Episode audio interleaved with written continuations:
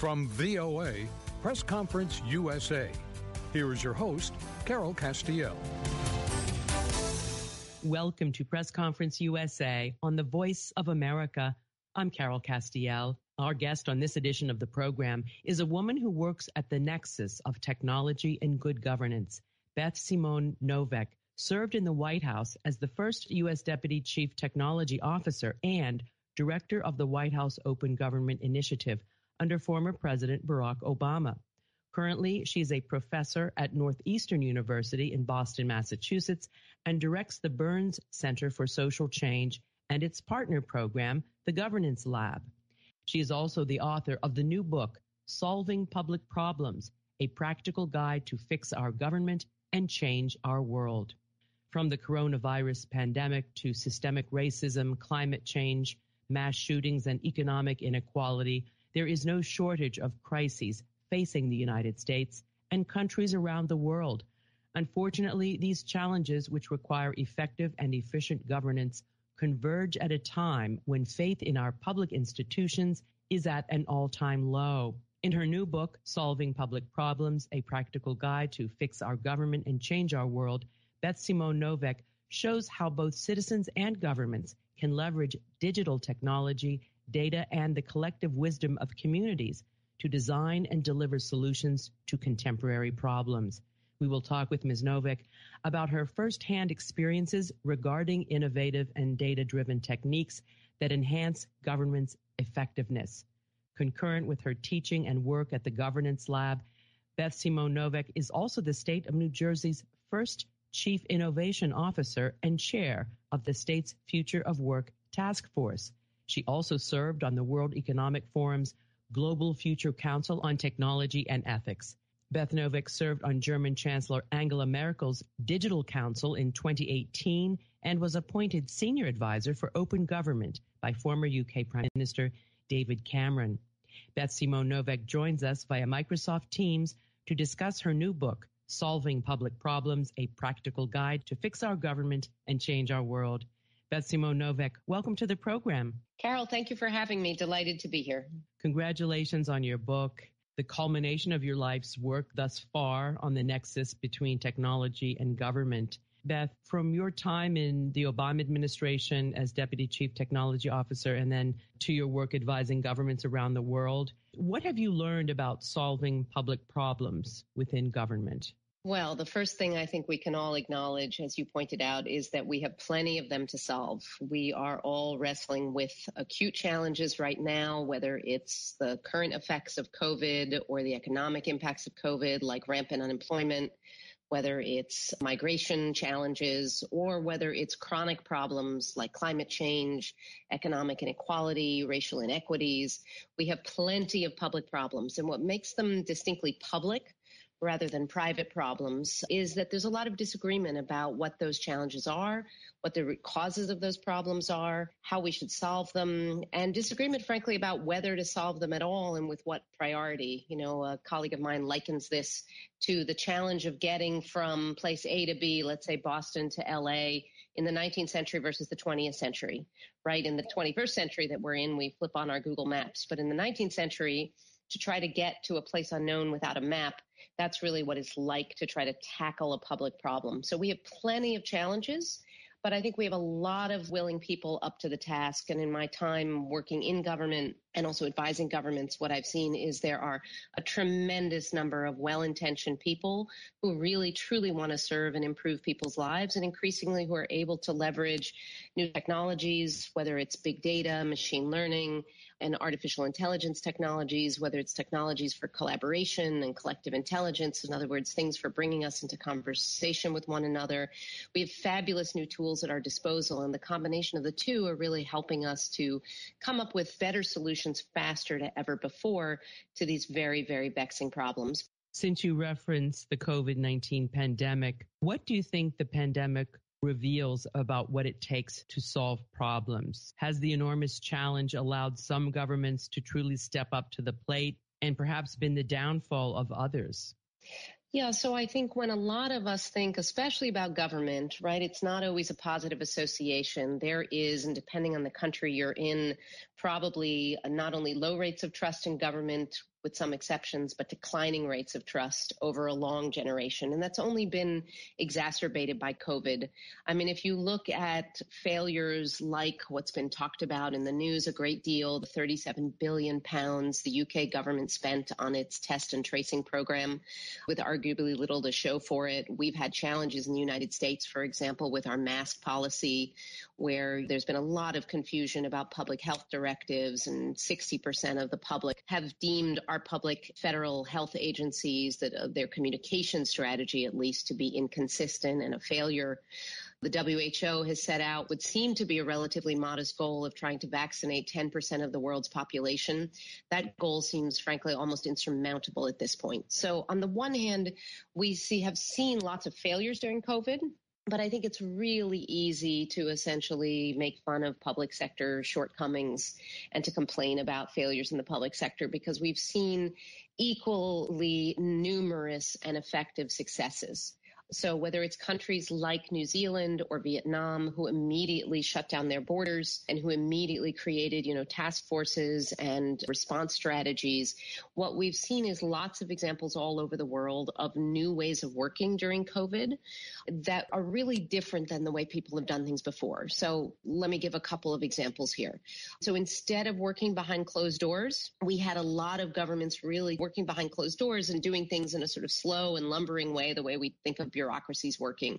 We had a lot of governments really do things incredibly rapidly. So in Israel, for example, which has become known for its successful vaccine policy, they immediately stood up a program almost overnight to notify the public about leftover doses of vaccine so that nothing would go to waste and they could get more shots in arms. In the United States, our Department of Veterans Affairs, we had to hire and bring in more than 55,000 new employees, a lot of nurses, public health workers, into the Veterans Administration and Veterans Hospitals we had to reduce the average time to hire in government from 90 down to 10 days. I know I complained about Britain's test and trace program, but Britain also at the same time stood up seven new hospitals. Now, thankfully, it didn't need all that excess capacity at that point, but it was able to be really agile and turn on a dime. So at the very least, you know, what we've seen is lots of examples of a much greater use of agility and the ability to act quickly in the face of a crisis. Let me give one more set of examples because I think there's a whole bunch of skills that we've really seen exercised during COVID that really kind of give us a playbook for how we can do things differently. There was a lot greater use of data. I mean, I think all of us as individuals kind of got used to every day checking the COVID rates, checking the spread, becoming used to these press conferences where leaders would get up in front of a television camera and show us graphs of the spread of the virus. And so that greater reliance on data has really propelled us, accelerated the push towards more evidence-based policymaking. So Kerala, India, for example, turned around and created a symptom tracker to get people to report their symptoms as a way both of giving people better public health information, but also providing real time sources of data. In my own work in the state of New Jersey in the USA, where I work with the governor and lead the innovation office there, we copied what they did in India and we stood up our own symptom tracker that gave us real time data from hundreds of thousands of people. And what I think we also did, in addition to acting quickly and in addition to using more data, is we've really just seen more openness and collaboration in terms of borrowing good ideas of what has worked elsewhere in the world. So, you know, we turned to Africa to look at the experience of what happened in Liberia under Ebola and learned about contact tracing, which was a very successful experiment in Africa and borrowed in the places it was done well, traded on that experience to, I think, do things more effectively. Frankly, learning that it can be done without a lot of high tech tools to really maintain an effective contact tracing program you know, it's being able to turn to other places, whether it's other governments, whether it's civil society, or whether it's individuals. There are lots of great examples that we learned during COVID. And frankly, there's been a lot of this innovation happening all along. COVID has just really helped to shine a light on it. Absolutely. Well, those are some terrific examples that you provided, particularly regarding Liberia. And I think you mentioned Ebola. And of course, we can learn a lot from the developing world. But let me turn now to the domestic scene. Some analysts are saying that the Biden Harris administration seems to be ushering in a new era of big government.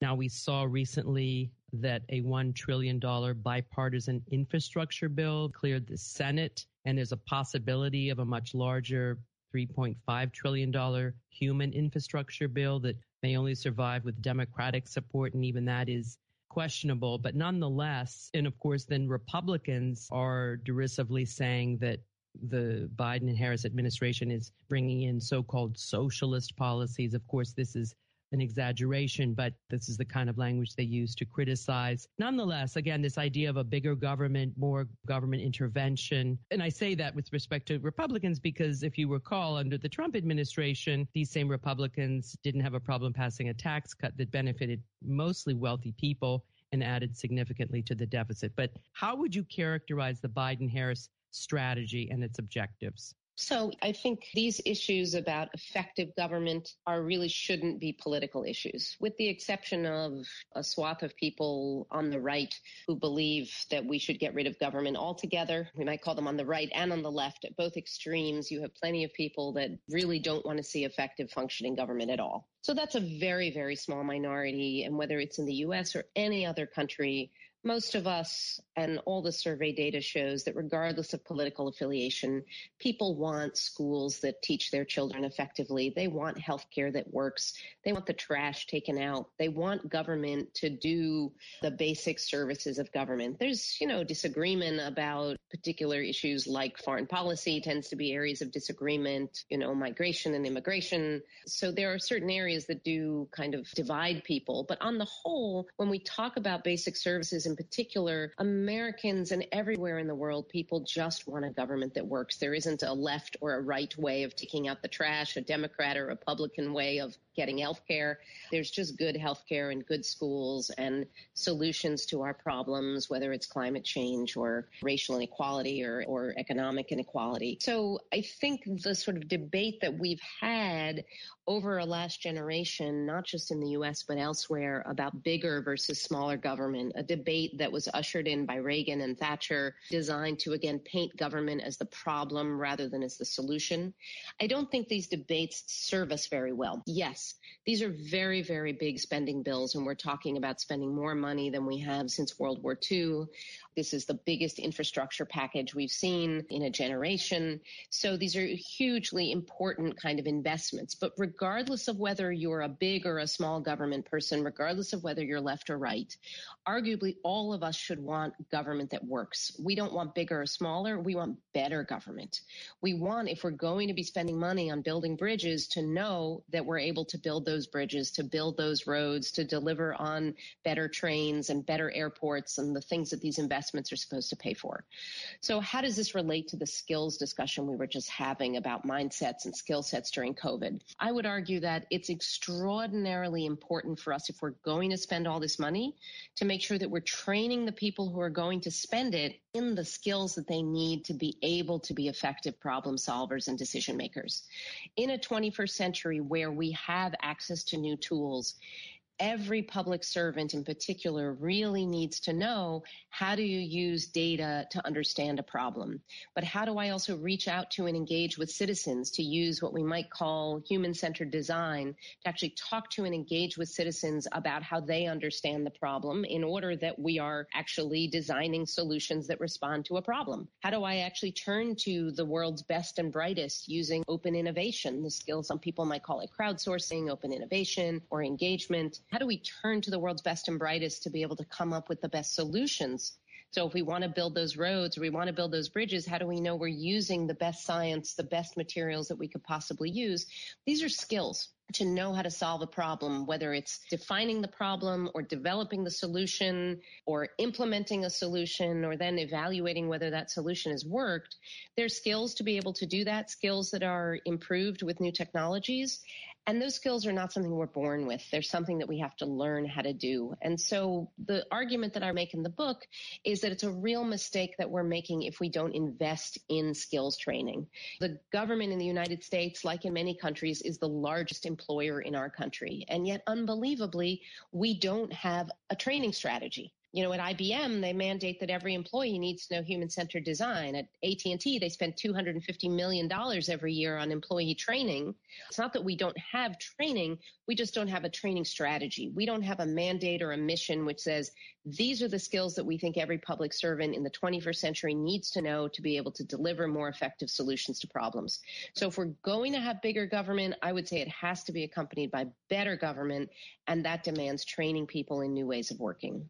You're listening to Press Conference USA on the Voice of America. My guest is Beth Simone Noveck, professor at Northeastern University and author of the new book, Solving Public Problems, a practical guide to fix our government and change our world. I'm Carol Castiel. This is a reminder that our Press Conference USA podcast is available for free download on our website at voanews.com slash PCUSA. You may also follow us on Twitter or connect with us on Facebook at Carol Castiel VOA. Well, here's a shout out to a loyal listener and Facebook fan, David Masaba from Uganda.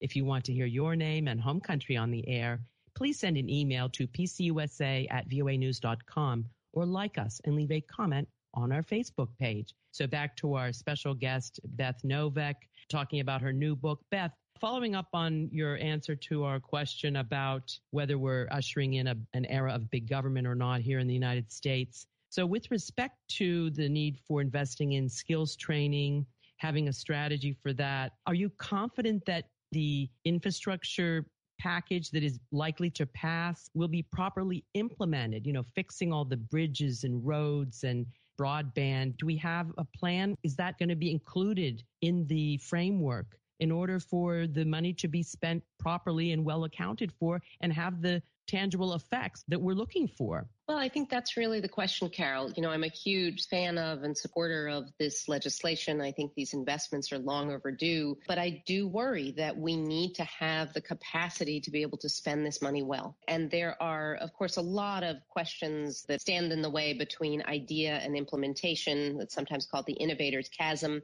that we need to cross is the will that we have to be able to upgrade our infrastructure and the actual implementation can be a very, very large distance and getting things done and getting things done quickly requires the ability to learn how do I do things in an agile way? How do I avoid failures like that $37 billion spent in the UK if they had done things in a way that was more collaborative, more open, adopting many of these new ways of working? Someone along the way would have said it does not cost 37 billion pounds to create an app. So you can have a lot of money as we will, we hope, for infrastructure. But as we saw a lot of money being spent during COVID and thereafter, what we want to do is that we're spending that money successfully and wisely. And I think that means, in addition to being sure that we create the conditions for innovation, that we're not overburdening people with rules that make it hard for them to operate, I think the first place and the simplest thing we can do is to really require people to do some training that will ensure that they understand how do I use data? How do I consult with citizens to make sure I understand the problem as they experience it?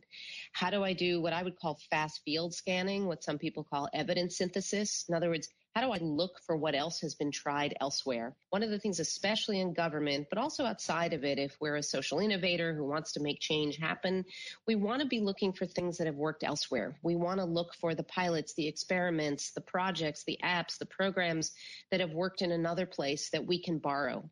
So I gave you that example before of Kerala, India that had a symptom tracker and then we in New Jersey borrowed their experience. And then we turned around and created our own program based on the wisdom from them of what worked and also what didn't work. And similarly, so we want to be sure that every time that we are launching a new initiative, every minister should be saying, Hey, I want to be sure that there is a memo appended to what you're pitching me that shows me that you have looked already for what else is out there, that you have looked at the evidence of both success and failure, that you have done your due diligence so that we are using the latest in science and technology, that we're using the best data available, and you've actually talked to citizens, and that you have looked at what other jurisdictions have done to actually get things done. Let me now turn to other matters, whether it's climate change or racial justice more people than ever, particularly young people in the wake of Black Lives Matter and the fight for racial justice or Fridays for Future and the fight against climate change, want to create change and address society's biggest challenges. This also applies to our listeners around the world in their countries. And of course, you've met many of these people throughout your work. What do you think are the obstacles standing in the way of progress or real change for these people? Well, I think you're absolutely right that we've seen more engagement, you know, in this generation. I think there is so much of a desire to engage in social change. You know, survey data shows that 65% of millennials, at least in the United States, want to at least work in a place where they're going to make a difference in the world. We've seen higher voter turnout rates in recent elections, at least in the United States, than we have in recent years. We've seen examples all over the world of the Greta Thunbergs of the world, the Malalas of the world, who really have been a sort of lodestar for other young people to want to man the barricades and make a difference and be involved in social change. I think the big challenge, though, is for young people as much as for social innovators, as much as for public sector innovators, is that we are not teaching the skills that people need to know how to go from demanding change to actually making change. So in the last generation, we've seen a lot of investment in teaching business entrepreneurship at universities all over the world. So those programs are proliferating in terms of teaching people to start a business and what that means. How do I make a business plan? How do I get financing? All the things that you need to know in order to start a business. But if we really believe that there's a set of skills that you need to develop in order to solve a problem, whether it's problem definition, data analytical thinking, human centered design, open innovation or the use of collective intelligence, the rapid evidence review we talked about, or being able to partner with people in other sectors. Those skills, and I outlined seven of them in my book, are things that we need to learn how to do. Again, they're not innate, but we're not teaching them. We do teach design increasingly in many universities and colleges, but again, how do I get that idea implemented in the real world is something that we don't frequently teach to young people. That piece, which is again crossing the chasm from idea to implementation, is something I think we need to teach more of. And moreover, it shouldn't be limited to universities. There is nothing that requires an advanced degree when it comes to making change happen in your own communities. And we've seen plenty of examples of social innovators who have turned around and created, you know, game changing innovations innovations, whether it's, you know, an air purifying device or a water cleaning device, whether it's, you know, an innovation in process, not involving tech, like the MKSS group in Rajasthan, India, who, in order to promote transparency, has gone around from village to village reading the budget to people in the town square. No tech, no apps, just storytelling around the budget in order to get people to spot bridges built to nowhere you know, maybe it's the hacker in Brooklyn who's working with the designers in Helsinki to build a new climate change program called Climate Watch for the city of Helsinki, where they are getting citizens to hold government officials accountable for meeting their climate change goals. So countless great examples, very similar project uh, created by Prince Amin in Ghana, also around again getting citizens to hold government accountable. Lots of these great examples doesn't require a college degree, surely doesn't require a PhD, but we need to provide more access to skills training in how to solve public problems to people all around the world. That's an excellent observation. Now, in the private sector, there's a conversation about the role of business in society and corporate social responsibility. How do you think the private sector can play a role in addressing our biggest problems, such as climate change and racial equity? So it's exactly that. It's first of all having the desire to do well by doing good and to be engaged in mission driven work. I think many companies, in order to retain their best employees, are turning to mission driven work, whether with government or with universities or with civil society. They do very much want to make a difference because it's what their employees want to do. So you have an organization, a sort of initiative called Civic Bridge in San Francisco. That's a collaboration between the city of San Francisco and the surrounding tech companies in Silicon Valley, where they have an organized process for helping tech company employees to volunteer to get involved in a public project. So whether it's helping the city on fighting homelessness or fixing the food stamps, the food assistance website, they're creating manageable ways for people to volunteer their time and to get involved. So I think a lot of this lesson about public problem solving skills applies just as much to people in the private sector who want to get involved in making a difference. It means starting by understanding how do I define a problem that matters? How do I use data to be able to understand that problem? How do I talk to citizens about the problem as they're experiencing it? If we want corporate employees to be involved in this work, we have to impart them the skills. But then there are also a few other things that companies can do here. One is we talk a lot about data analytical ways of solving problems and, you know, defining problems with data. Much of that data is held by the private sector, not by the public sector. So if you are a company that's collecting data about shopping habits of citizens or, you know, tracking the content that young people are looking at online, or maybe you have a health app, whatever you're doing, you might be collecting data in the course of doing your business or provisioning your service where that data could be reused for purposes of public good. And we're seeing lots of examples of companies wanting to get involved in what are sometimes called data collaboratives, partnerships where they're sharing the data that they use for business purposes to use also for solving public problems. Indeed. Many times the private sector is at the forefront of important change and the government sometimes needs to follow. But let me turn to another question, Beth Noveck. You've worked with thousands of social innovators over the years. And of course, I think in our audience, they would very much like to know within their respective societies what makes some people more effective at social change than others. So I think the important thing to dispel is again that this notion that innovators and change makers are born instead of bred. I think that, you know, we tend to look around and we celebrate these social innovators, social change makers or leaders, impressive as they are, and sort of think maybe that's not me. I'm not a leader. I'm not a change maker. I can't do that. And I think that we're being very unfair to ourselves when we recognize the fact that the skills that it takes to be what I would call a public entrepreneur, just as much as an entrepreneur, is a set of skills you can actually learn and that these kinds of things, when you think about them as skills, when you think about them as a discipline that you can develop, and especially where you can now get so much of this content online, and I've created a free online program exactly to impart these skills, is that anybody can really become a successful social innovator. So it really starts with the will to do so and the desire to do what we might call mission driven work or to make change happen in your own community, number one. Number two, it demands the discipline that it takes to actually upskill yourself yourself in the skills that you need to become a change agent. And that first and foremost starts with the willingness to be able to define the problem that you're trying to solve. That is much harder than it sounds. Most of us, frankly, if we're honest, we want to jump to the solution, like here's the cool app or the cool method or the cool thing that I heard of. But we really have to start with identifying what's the problem that we're trying to solve and what's the root causes of that problem. And then after we figure out what those root causes are, we have to decide which is the right root cause for me to tackle. So quick example example here. In every jurisdiction, we're seeing the challenge with people wearing masks or not wearing masks.